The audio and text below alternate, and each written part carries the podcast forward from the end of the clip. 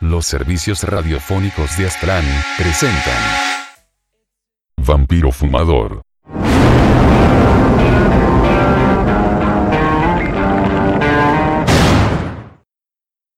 El diario de Gabriel Orwell.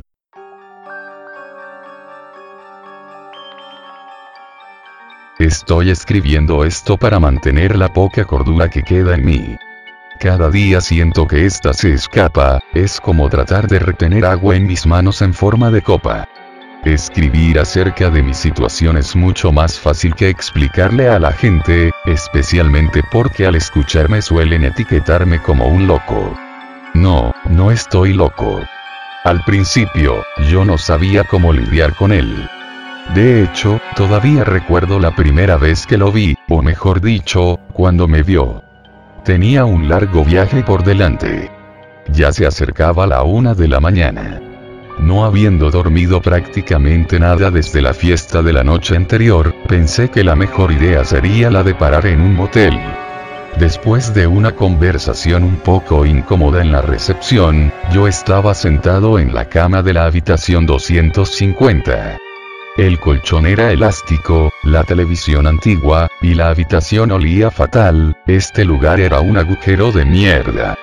Sin embargo no me podía quejar, después de todo el agotamiento comenzaba a tomar control sobre mí, y solo pasaría una noche en ese lugar, rápidamente me quedé profundamente dormido.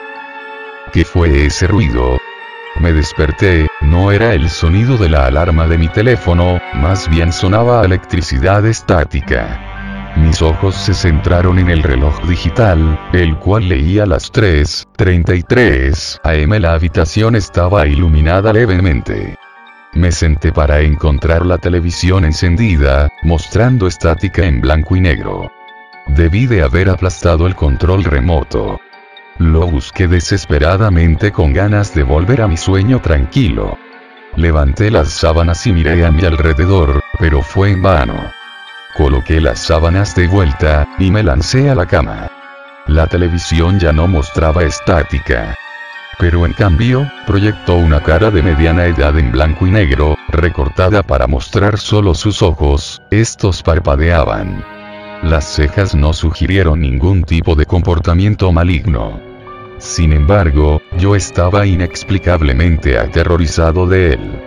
Parecía que el control remoto había hecho su camino hacia el suelo. Lo recogí y de inmediato traté de cambiar lo que estaba en pantalla. Números verdes que indicaban cuál era el canal aparecieron en la esquina superior derecha. Los números cambiaban, pero la imagen jamás lo hizo. Sin hacer más investigación apagué el televisor. Tuve dificultad para dormir durante el resto de la velada. Al principio, pensé que era algún tipo de broma. No podía ser real. De ninguna manera. En la recepción, mientras devolvía la llave, me di cuenta de que había una televisión detrás del dueño. Se mostraba la misma cara. Estaba parpadeando. Le pregunté al hombre qué pensaba acerca de lo que estaba en pantalla. Sí, ya te digo, el clima se ve bastante mal si tienes un largo viaje, me dijo. Me heló la sangre. ¿Acaso no puede ver esos flagrantes ojos? ¿Te sientes bien, hijo? Me preguntó. En mi coche a mi universidad, racionalicé. Tenía que ser el cable en el motel. Tal vez era lo único que mostraba, y el propietario estaba haciéndome algún tipo de broma desagradable. Tenía que ser eso. Eso pensaba por supuesto, antes de que los sonidos comenzaran. Tratando de dejar de pensar en lo que pasó, encendí la radio. Estática. Tal vez lo mejor es escuchar uno de mis CDs de Frank Sinatra. Estática. Genial, parece que el sistema de sonido de mi auto se descompuso. Oh, cómo me hubiese gustado que fuera algo tan sencillo como eso. Solo empecé a cuestionar mi cordura cuando llegué a la escuela. En los comedores, cada televisor mostraba esa cara. En los laboratorios de computación, todos los monitores mostraban esa cara. El nuevo televisor de alta definición de mi compañero de cuarto estaba mostrando esa cara, parpadeando. Por supuesto le pregunté a todos acerca de ello.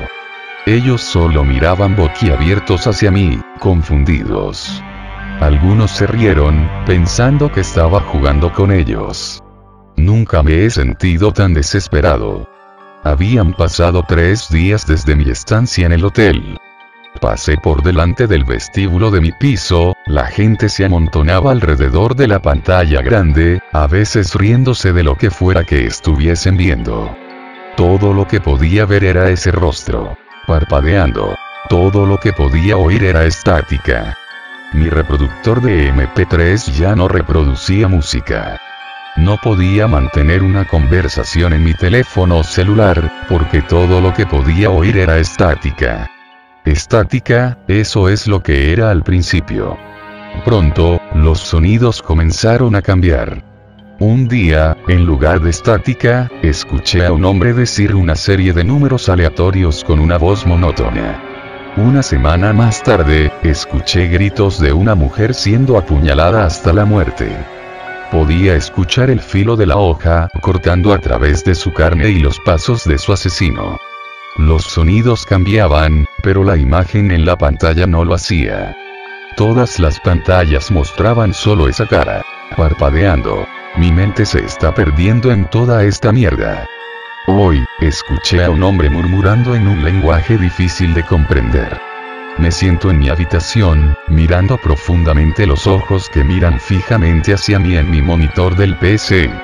Ahora entiendo por qué me estoy volviendo loco. No son los sonidos o la cara mirando a mí, es el por qué. Porque yo? ¿Qué hice para merecer esto? ¿Fue porque dejé de ir a la iglesia? ¿Fue porque me alojé en ese motel? ¿De quién es la puta cara en cada pantalla que veo? Todas estas preguntas sin respuesta son las que están robando mi cordura. No puedo soportarlo más. No puedo soportar los sonidos, esa cara, parpadeando, o el cómo pretendí fingir que todo estaba bien. No he dormido en días. Añoro la fascinante sensación de paz y tranquilidad. No más ataques a mis sentidos. Esta narración forma parte de un texto de unas páginas escritas a mano esparcidas por la habitación de Gabriel Orwell, el mismo lugar donde se quitó la vida.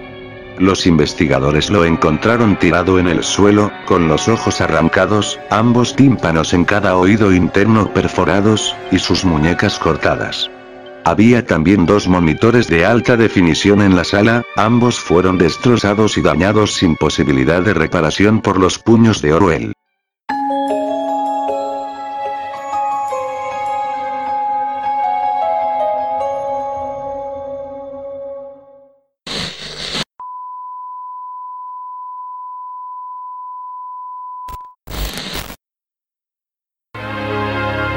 Los servicios radiofónicos de Aztlán presentaron.